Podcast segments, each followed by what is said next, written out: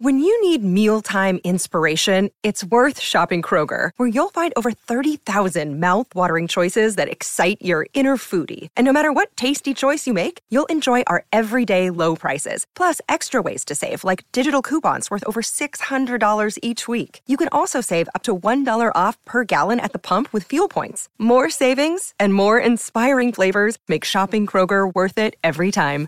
Kroger, fresh for everyone. Fuel restrictions apply. This is the Greg Bedard Patriots Podcast with Nick Cattles. It is the Greg Bedard Patriots Podcast with Nick Cattles, episode number 37. Subscribe, rate, review this podcast. It helps all of us. Trust me. And I want to let you know that we're brought to you by betonline.ag. A couple of things we want to talk about, Greg, before we get into the playoffs coming up this weekend. Let's start with Jerod Mayo. Doug Pederson gets fired in Philadelphia. Now they're looking for a coach. And the latest out of Philly is Jerod Mayo might actually be not only on the list, but rather high up the list. Oh, are you have you has that changed to high up the list? Well, I mean, I think they've only put, you know, they've only announced what three or four guys. So I mean, he's got to be he's got to yeah. be uh, you know the uh, this early in the process i'm just taking it that they've got to really like him to bring him in so early.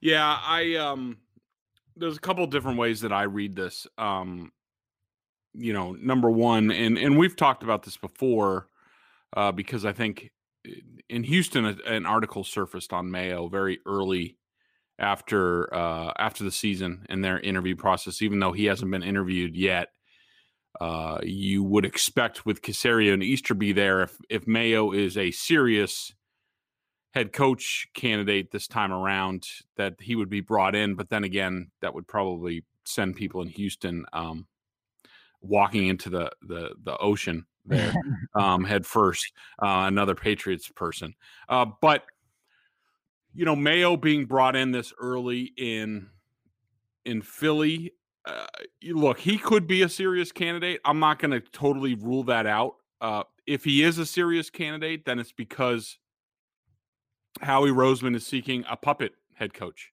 uh, which is really why he's looking for another head coach. Is uh, you know both him, Jeffrey Lurie, and Howie Roseman, the GM, uh, meddle in everything football wise. Like they, you know, they made Doug Pederson fire offensive coordinators last year. I think it was um, uh, Groh's kid, Mike Groh.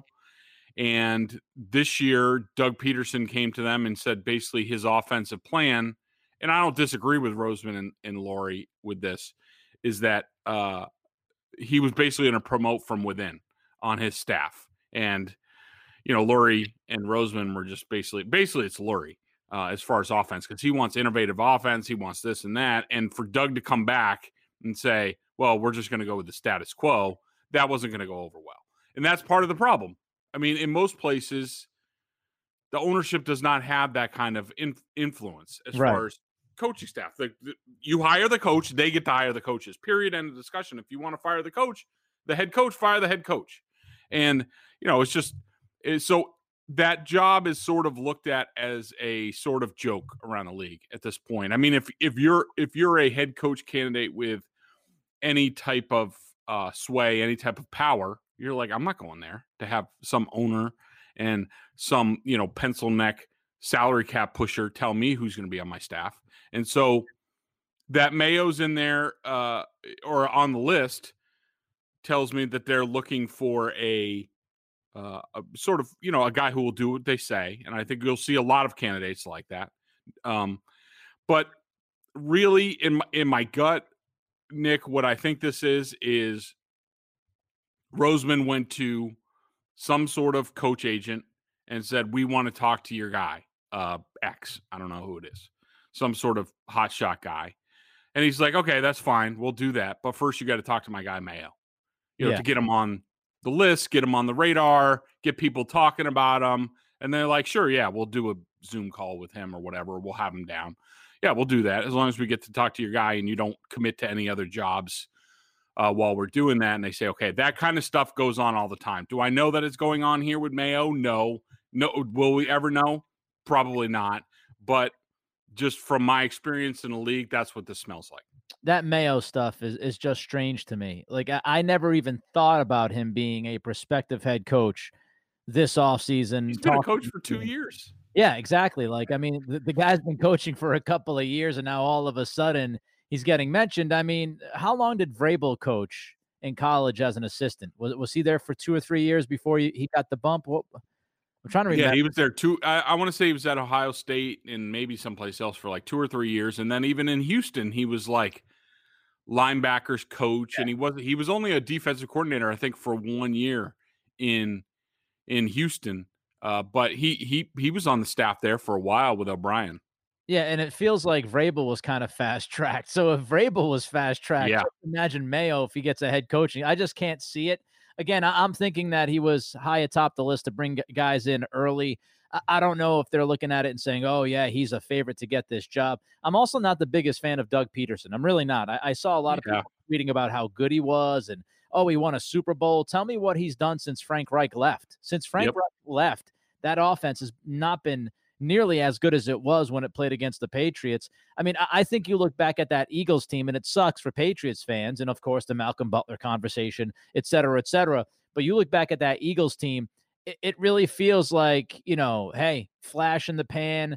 You know, they they were able to get lightning in a bottle with Reich and, and Pederson that year, and things fell perfect. And Foles played out of his mind. It, it really seems like that Eagles team will go, you know, down in history as like one of those one and duns, and then everybody else kind of just declined after that. Uh, the next thing we want to talk about is Julian Edelman. Uh, I, I, know Julian Edelman's tweet uh, got a lot of eyeballs on it. Boston, I love you. You've weighed on my and my family's mind for a long time. Some people think Julian sent that tweet out as a goodbye to Boston and New England. How did you read it? Are people reading too much into it, Greg? I actually didn't really read it. Uh, I, I, I, I know this is the type of stuff that sports talk radio and and even Patriots fans go nuts over, and they try to parse every word and every right symbol and all this stuff and I, I just can't i can't i maybe maybe that's i'm starting to show my age but i just can't do it i mean look it, it was in reference to some sort of um social media story about how edelman's been able to build some social media brand while playing for Belichick.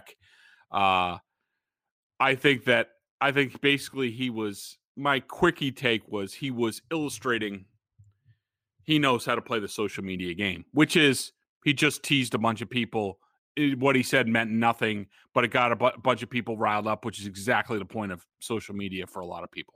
So I just think it's Julian Edelman being Julian Edelman and uh, being very smart and calculating and and a bit of a wise ass all at the same time. Yeah, and I just I don't think if Julian Edelman was going to make some kind of an announcement that is that serious, yep. I, don't think the tweet is going to do it, especially that tweet. Uh, I yep. just kind of took it as a hello, and I, I, agree with you.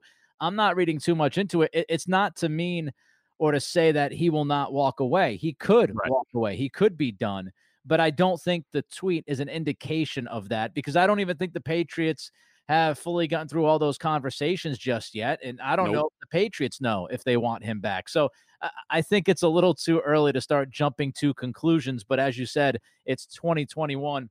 And that's what a lot of people do now on Twitter and social media. I mean, as soon as somebody presses send or they post something, you've got thousands of people going crazy, losing their minds and saying, oh, well, this means Edelman's walking away.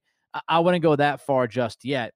Uh, By the way, Nick, um, one thing because you just reminded me of it, what you said about, um, you know, whether the the Patriots have decided that and, and that sort of thing. Uh, that's a good point by you to bring up because I just heard this week. Um, so basically, the way the end of the season works with the Patriots and um, the coaches and and football personnel is, you know, as soon as the regular season is over, they take a couple days.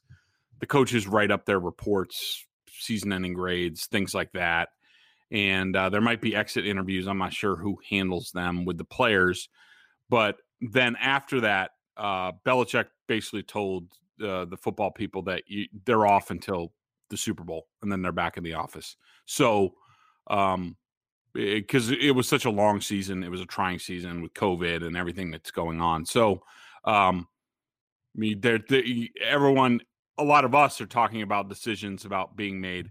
Uh, that is not on uh, the mind of the Patriots coaches right now. Basically, everybody's taking a breath, resting up a little bit, and then they'll come back and they'll look at the season and the team with a, with a set of fresh eyes, or at least that's the hope.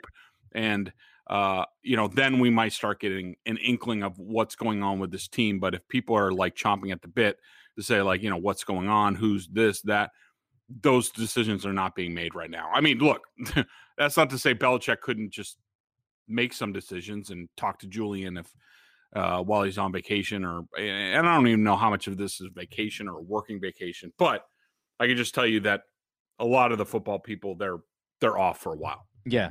Yeah, they're taking a break. They're taking a deep breath. It was yep. I mean it's a, it's a stressful long season, a lot of pressure and a disappointing season. So it was not an easy 2020 for anybody. It was not an easy 2020 for the Patriots or Bill Belichick. So it does make a little sense to step away and as you said, come back with fresh eyes, re-energized and say, "Okay, how can we get this thing back to where it used to be?" I, I think that's a, a, smart strategy and approach by the Patriots and Belichick. Uh, going from Edelman to another Patriots receiver, Pro Football Focus, one of your favorite sites, Greg, especially when they rank people. Uh, they they rank Jakobi Meyers the 25th wide receiver in the league. When Greg Bedard sees that, what is his reaction? you got to be bleeping kidding me. Um, I mean, this just goes to the heart of my, and I love the guys at PFF, and uh, we've talked about it before. I mean, I, I was an early sort of adopter, and so a lot of the stuff that I do or did even before they existed, um, you know, where we see things similarly. I, I'm all for grading things, and and I can't watch every team every week, so I'm glad somebody can and sort of give us a baseline. And there is definitely some use for some of the stuff that they do, but this is an example of them just just no just i mean it's just it's just completely misses the mark and they just don't get it i mean look they they they said first of all they said below you will find a list of the 25 highest graded wide receivers of the regular season. Please note that just because player x is ahead of player y does not mean we should we would take player x over player y if we were building a team. This list is still built solely around the regular season pff grade of every wide receiver who saw at least 50 targets in 2020 season. Um that's great but you just you, you can't look at it that way. I mean you just can't. I mean so okay well I guess the Patriots don't need a number one wide receiver now, Nick. We're they're all set. They have the 25th best receiver in the NFL. I mean, that's right. He's a number that's one. That's pretty good. That's yeah. a, that's a number one on their their number one is better than the number one on seven other teams. It's awesome. So yeah. glad we got that taken care of early yeah. in the offseason. It's it's a little outrageous. Uh, listen, even if you like Jakobi Meyers, uh, what is before we move on? What do you think the ceiling is for Jakobi? Do you think he's a two in this offense with some circumstances, certain uh, you know under certain circumstances, or do you think really he's like a third guy, you know, slot, and that's where they would love to have him? Yeah, I think, I think, uh, I think realistically he's a number three, which is which is fine. Uh, I do. I think he could play some two as the slot. Yeah, but he's a little slight, and I worry about him getting beat up there, and and that's not sort of their physical profile that of of those guys. But um, you know about the the PFF list for one second. I mean, it's just you know, look, you can you can't look at things in a vacuum. Like you have to look at it in circumstances. Like you know, why is Joe? They're basically saying Jakobi Meyers is productive, and Jakobi Meyers has done a good job. I mean, I would say when I do my player by player grades coming up he'll probably be around a B, which is pretty good for for for this team. Right. But just because I mean Jakobi Meyers isn't getting doubled by anybody. Nobody cares about Jakobi Meyers. Jakobi Meyers is on a crappy team, so the, the you know everyone's stacking the line, so things are open a little bit more, and they have a running quarterback, or at least a, a quarterback who's a threat to run, so things are a little bit more open for him, as opposed to say, I don't know, Julio Jones or somebody like that, you know, who's who's a central focus of a defensive coordinator. So you just there it's apples and oranges to me. I just I just don't understand some of the stuff they do at PFF, and this is one of those. All right, let's jump ahead and down south to Jacksonville. Urban Meyer looks like he's going to be the next Jags head coach. Do you like or not like that hire, Greg? I don't like it. I mean, look, I have a lot of respect for Urban as a head coach in a vacuum, I'd like him to be a head coach of my team in the NFL. I think. I mean, I I haven't really studied him all that much because, um, I'm not a big college football guy. Now he did coach um, my second favorite college team, University of Florida, so and and led them to the national championship. So I'm happy about that. But a couple of things worry me. Number one, how long is he going to be there? I, I mean, his health has been an issue at Florida, at Ohio State. Like he takes losing extremely hard. You're going to lose a lot in the NFL. You just are, especially with that team, even with Trevor Lawrence. Good luck with all that. How long is he going to last? And you're you're basically you like they should be the Jaguars should have they they have Trevor Lawrence. You have a chance to go in and get uh, a coach like say like Josh McDaniels who is going to bring in an offense that's going to last him for the bulk of his career. You know, at least the first even if McDaniels is a disaster there, it's four or five years. Urban might last two. So that's one offense, a college style offense. Now you're to go to a now you're to go to another guy. Now all of a sudden Trevor Lawrence is all screwed up as the number one overall pick. They should have looked for the the the best opportunity to make him successful over the long term. And I don't think Urban Meyer's it. I don't like the fit of the offense. I think the offense could get him killed if he wants Lawrence to run a decent amount. I just don't like any of it. I, I just I, am just disappointed because I think a lot of Shad Khan and Tony Khan, his son, I think they're very smart. They just keep making dumb football decisions, or at least ones that I don't agree with. The only thing I'll say about this, you said most uh, of what needs to be said, but from the Urban Meyer point of view, I mean, obviously a home run. He's going to make a ton of money. He gets Lawrence. Yep. They have, you know, 70 to 80 million dollars in cap space. They've got a bunch of draft picks. Uh, so it's great for Urban, but if he swings and misses, the Jags are screwed. And then you also look at it just, you know, the people that thought Urban Meyer was being honest when he left Ohio State, that he was never going to coach again. Give me a break. The, the guy, listen, one of the things we've learned about Urban is he's full of it. I mean, he's full of it. When he says he's going to walk away, and, you know, the first time he walked away from Florida because he was in such bad physical shape, then like two years later, he's at Ohio State. And then he's leaving Ohio State because, oh, this or that. No, the reason why he left Ohio State was because the assistant coach you know, controversy with the domestic violence, yep. The fact that he went to the Big Ten Media Day and just lied to everybody to their face and then tried mm-hmm. to, you know, flip the script and say, oh, no, I didn't lie. If you go, no, you lied, Urban Meyer. And he wanted to get away from that. And, and he knew that he had a guy in Ryan Day that could just take over. He could walk away, keep a little consultant job, then go to TV for a couple of years. And then as soon as something opened up that was sexy to him, he was going to jump in. So that's who Urban Meyer is, for better or worse. I just, you know, I find it adorable the people that fall in love with that guy because somehow, some way, like when he was in Florida, oh man, we love Urban because he brought a national championship and Tim Tebow and blah blah. Like, just do you think he had his head in the sand with Aaron Hernandez and some of the other guys? Like he had right. dozens of players on that team get arrested and be in trouble with the law. But people loved Urban Meyer. He was a leader of men. He was a man of God. And then he goes goes to Ohio State after leaving Florida, and people at Ohio State, Burt Breer, fall in love with him greatest coach ever, blah, blah, blah, blah, blah, blah, blah. And then he leaves and they all feel bad and they all, you know, they have a parade for him and, oh, wish, Urban, we wish you could stay no matter about the domestic violence thing and, and the fact that you lied a billion times and all that. We, we still love you. We love you, Urban. And then he's now going to walk into Jacksonville and the same damn thing's going to happen. He's going to walk Urban into Jacksonville. Yeah, people are going to love him. They're going to wax poetic about him. Yep. And then if it falls apart some reason, he'll walk away with some kind of an excuse. People will buy it hook, line, and sinker. That is, and he'll show up back in the college game or something. Yeah, yeah, he'll get a top college job. Yep, it's, he'll be it, saving again. Yeah, it, it's like rinse and repeat with that dude. But for some reason, every time he leaves a place, they love him. They, mm. they, I, I, I mean, I'm telling you, he's he should have gotten to politics. Uh, before yep. we get into the playoffs, Greg, let, us talk about Bet Online. Of course, there's a lot of interesting lines coming up this weekend with the four games. Uh, tell us all about betonline.ag. Yeah, Nick, there's only one place that has you covered during this NFL postseason, along with, you know, we got hockey starting up. The Bruins start tonight. Right. The game started last night. Right now. See it? I'm flying the colors for you. There you go. Nice. Uh, and of course, we don't know. The Celtics may play a game again. I don't know. I'm not sure. Um, must be killing you at this point. Oh, Jonesing. And I, actually, it let me watch uh, the Queen's Gambit, the full series. So I was. Oh, there you go. I was happy about that. So now you you're wicked smart, huh? Wicked smart. uh, there's only one place that has you covered, one place we trust betonline.ag. Sign up today for your free account at betonline.ag and use that promo code CLNS50 for your 50% welcome bonus on your first deposit. Uh, we got all sorts of games this week going on with the NFL. We're about to go over those lines and everything. I'm very excited.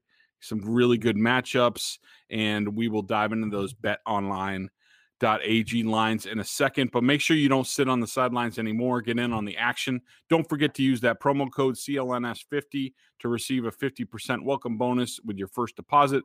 Bet online, your online sportsbook experts. All right, so we got four games coming up this weekend. Let's take about a minute or so for each one. Let's start with the Rams at the Packers. The Packers, Greg, are six and a half point favorites. Okay, so my thought on, or or sort of my question, my thought on this game is, um, you know, can eh, basically I think it's going to come down to how well the Packers do running the ball and in the trenches. Uh, I don't think that they can get one dimensional against this team, even though I do think Rodgers and Adams uh, can beat them. But if, if Rodgers has to make a living going to, uh, to Davante Adams against Jalen Ramsey, that could be a bit of a long day. But I just think, I think the the the Packers offensive line they don't have Bakhtiari. We got to see what's going on at left tackle for them. Aaron Jones. If the if the Packers can sort of uh, control the clock, uh, control the ball and the game, and put pressure on the Rams, where the Rams have to put more guys in the box to defend the run and open up the pass a little bit more, then I I think the Packers win this game kind of easily. And of course, there's the whole Rams QB thing that we don't know what's going on with them. But I just think the the, the Packers are playing a lot better on defense at this point in time. I just think the Rams are going to have a tough time moving the ball consistently, and I think the Packers will make enough plays. I like the Packers to cover in that game. You know, I look at this and it's really all about the fronts. Like as yep. you said, can Green Bay's offensive line deal with the Rams' defensive front? And we always talk about Aaron Donald because, as Sean McVay called him this week, he is the Terminator. But yep. they've got some other guys on that line, and Floyd's been great. The guy that, you yep. know, Leonard, Leonard Floyd, they signed from Chicago. I mean, he has been awesome in LA. So, you know, can they deal with that? Can they give Rodgers some time? The Adams Ramsey matchup is a sexy matchup for any NFL fan. That'll be fun to watch. Uh, and also, I do wonder at the Green Bay front seven, how can they deal with Cam Akers? And that's been a change to the Rams offense over the past, you know, couple of months. When Cam Akers has been healthy, he's been really good. Can they slow down Cam Akers and put this game in the hands of Jared Goff or Wolford, whoever plays? Uh, I tend to agree with you. I do think this game could be close throughout most of it, maybe a late cover, but but I do like the Packers. Ravens at the Bills on Saturday night. Lamar Jackson versus Josh Allen. Yeah, one of the games of the weekend. Oh, by the way, um, the Bills are minus two and a half. Yeah, Bills are minus two and a half. This this uh, spread has been swinging. I think it opened at two and a half. It went down to one. It's back up to two and a half.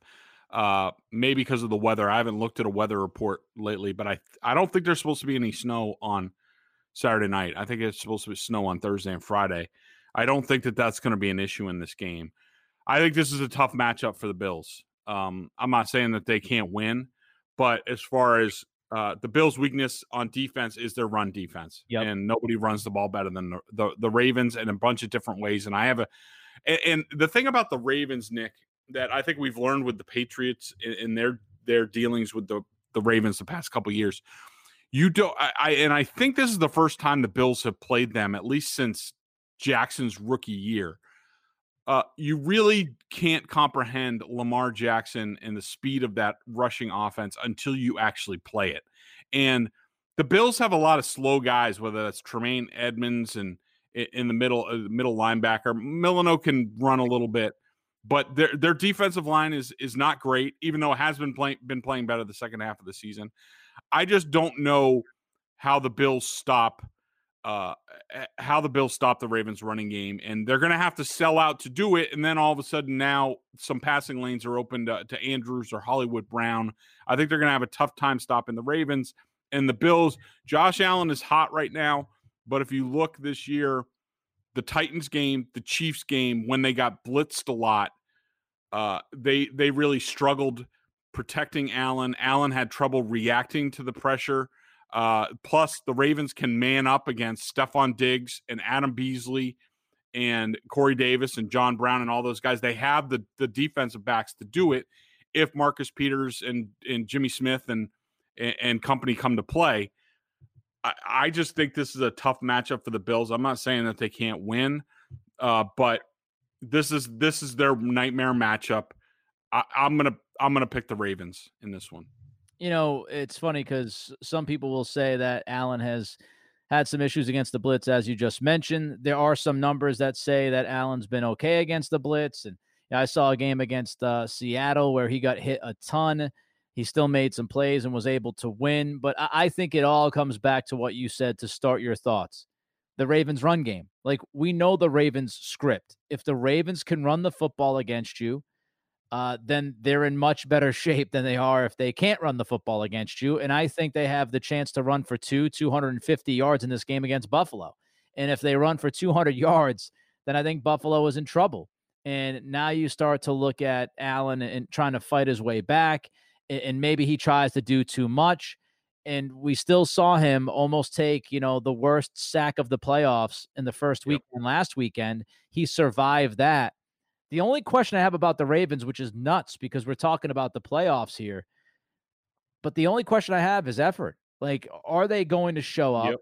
Did they get too emotional against Tennessee last weekend with yep. the popping of the logo and John Harbaugh coming out saying it was his greatest win of a co- as a coach, which was a joke? you know, th- did they get too high last weekend and now they might kind of have a letdown against Buffalo? I-, I find this game to be fascinating. I don't know if it's going to be sexy all the time, all 60 minutes, but I'm kind of leaning towards the Bills. I think Josh Allen can make more plays than Lamar Jackson with his arm. Uh, so I'm kind I'm leaning towards the Bills, but I would not be surprised whatsoever if the Ravens win that game. Uh, yeah, one one thing on the uh, you, are right because there are stats out there that say Allen's been great against the blitz. One, and I'm not going to discount those those numbers, but I would question. All right, so what are we talking about? Like, how many are you blocking against five? Like, is it five against five, or is it, or you know, often Daboll will keep in an extra blocker to give right.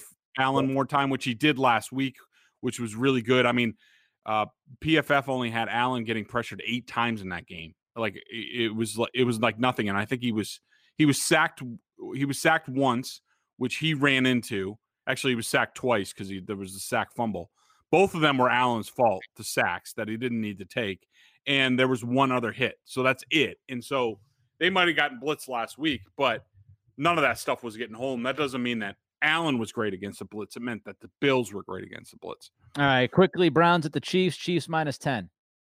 I think I think this game's going to be closer than people think. I think that uh, the Browns getting some guys back uh, in the secondary. Uh, their pass rush. I don't think the Chiefs protect very well up front. Uh, I think the Browns do well against the run. I wish they still had Olivier, Vernon, uh, but I think this is a game where maybe the Chiefs sort of screw around for a while and then they put their foot on the gas. But I think uh, I I would give some thought to taking the Browns here in the points, and I think I'm going to do that. I think it's going to be more like a seven point game. Yeah, I mean the Chiefs have allowed teams to hang around all year long. Yep. That's kind of their calling card this year. Also, Patrick Mahomes, he did not play Week 17.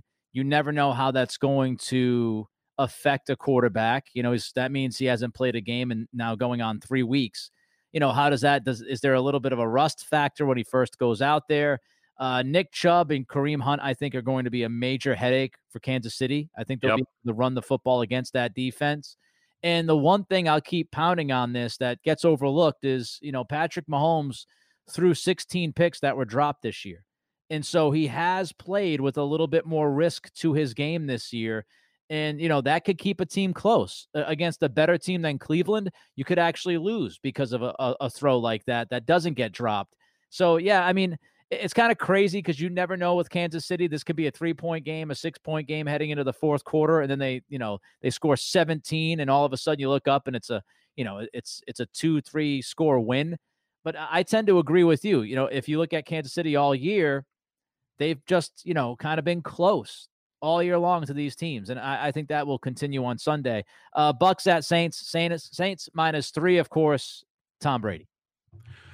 Yeah, I, I, I think Tom played really well last week. Um, you know, everyone will look at the two earlier matchups against the Saints. I I would caution against that because for this reason, uh, especially the second matchup against the Saints, the, Tampa Bay did a tip, did typical Bruce Arians stuff, which was, you know, just the just the five pass protectors on the offensive line, get Brady killed. He got killed in that game. It was something like I looked it up. It was something like 27 pressures on like 44 attempts or something like that. Brady got annihilated. And I think they I don't know if it was that game in particular, but uh, since then the Bucs have done a much better job of protecting Brady, keeping extra guys in, um, running more of the Patriots stuff, little quick hitter stuff, and so that makes me think that they have a much better chance in this game. They're just they they just have a different style on offense than they did in the first two matchups, and and they probably realized if they were going to run in the Saints again, they can't keep playing that way. It's not gonna it's not to work. You're to get Brady killed. That being said, I don't know how the Bucs stop the Saints on offense, um, uh, unless Drew Brees is just off his arm, whatever. But you know whether it's running the ball or I mean Drew Brees and those guys have just they have just carved up the Bucs. Like even yeah. when they pressure the, the the Saints get it blocked and then it's open like the, they just can't stop the Saints and and I just don't see that that changing this time around. And so I'm going to take the Saints in the points. I, I think it's going to be close for a long while, but I, I think the Saints win by about seven. I think the Saints cover. I think they win. This has been a tough matchup for Brady all year long. He's 0 2 against them this season. And when you look at the stats, his completion percentage is around 60%. I think he's got like two touchdowns, five picks. His passer rating is, you know, his passer rating is like 30 points below what Cam's was this year, something like that. I mean, he just he just has not played well against the Saints. And eh, you know, maybe they have made some changes, like you mentioned, Greg, that will help him on Sunday. I, I just don't think it's going to be enough. And uh, you know, that Saints offense, the Buccaneers defense is not great in the secondary against good teams. And I, I think uh, with Mike Thomas back uh, Emmanuel Sanders, you know, Tre'Quan Smith's probably coming back. You look at a Saints team that's healthy. Tampa's had some difficulty defending tight ends. I think there'll be some openings for Cook and Trautman in this game as well against yep. that defense in the middle of the field. And I just think this is a really tough matchup for Tampa's offense because, you know, Tampa has to run the football to be good. And the Saints are really good against the run, like really good against the run. And they also get after the quarterback. And that combination is kind of a nightmare for the Buccaneers. So, yeah, I'm going to go with the Saints. Let's jump to the bostonsportsjournal.com member question of the day. Check them out at BSJ, 11 cents a day on their annual plan. Of course, if you're a Pats junkie, membership at BSJ gives you access to a ton of video analysis, Bedard does, and also direct access to him in the weekly chats. From John T. Greg, is there a more overrated coach in the league than Mike Tomlin? Possibly. I mean, he's he's he's there. And what's weird, Nick, is that this was actually a season, especially early on when they were dealing a lot of with a lot of stuff, a lot of injuries. I thought Tomlin was doing his best work this season, and I actually started to be like, oh, you know, maybe maybe I was wrong about Tomlin. Yeah. Maybe he is all right, and, and I, I thought he was growing. Yeah, I thought he was maturing into the position where I think you know a lot of in the past I looked at him and I'm like, he's just. You know, he's just a raw, raw guy. He's got the look on the sideline. He, he, he gives a great press conference uh, he looks like Omar Epps. He looks really cool. like if I was an NFL head coach, I would want to look like Mike Tomlin. He just looks like a badass, and he's a really good dude too.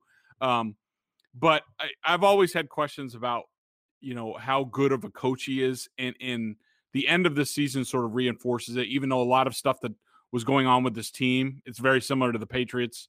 Uh, didn't have to do with him that they got you know, old and slow and ineffective really fast, sort of like the Patriots. But here's my thing, Nick, and, and the way I judge coaches. And this is why I'm still I still don't get it with Tomlin. And I think he should be his job should be in danger at times, is how many times has his team won games that they shouldn't have? Very rarely.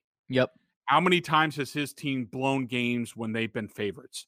A hell of a lot. Yep. And to me, that is sort of the the the the mark of a good or bad coach. And that's why I think, you know, Bill Belichick is a great coach because there are games throughout his career that you're like, there's no way the Patriots should compete with that team. Yet they win or they're in the game. I mean, even this year. uh, for them to do what they were doing for much of the season until you know the wheels went off the tracks. But um, you know th- that's just my measure, and I and I don't think Tomlin measures up, and and I don't know why other people like Peter Kings and those guys always just look at winning percentage and you know I I just think that's a tough way. I just I think he blow his teams blow way too many games and seasons than they should, and to me that tells me he's not a great coach. I think he's eight and eight in the postseason, and he's if memory serves me correct, he's three and six in their last nine playoff games. Like that, Oof. that just that speaks volumes to me. Again, mm-hmm. had a lot of talent. It's not about winning games in the regular season. With the talent they've had, you can win a lot of games in the regular season. It's what do you do against the best of the best when you get into the playoffs? And he has been entirely mediocre aside from one or two runs. I mean, in the run that he made the Super Bowl, I mean, you're talking about a team that really wasn't his for the most part. I mean, mm-hmm. you know, it's it's just it's one of those things where again, eight and eight in the playoffs to me tells me that he's not a great coach. He might be an okay coach, but he's not a great coach.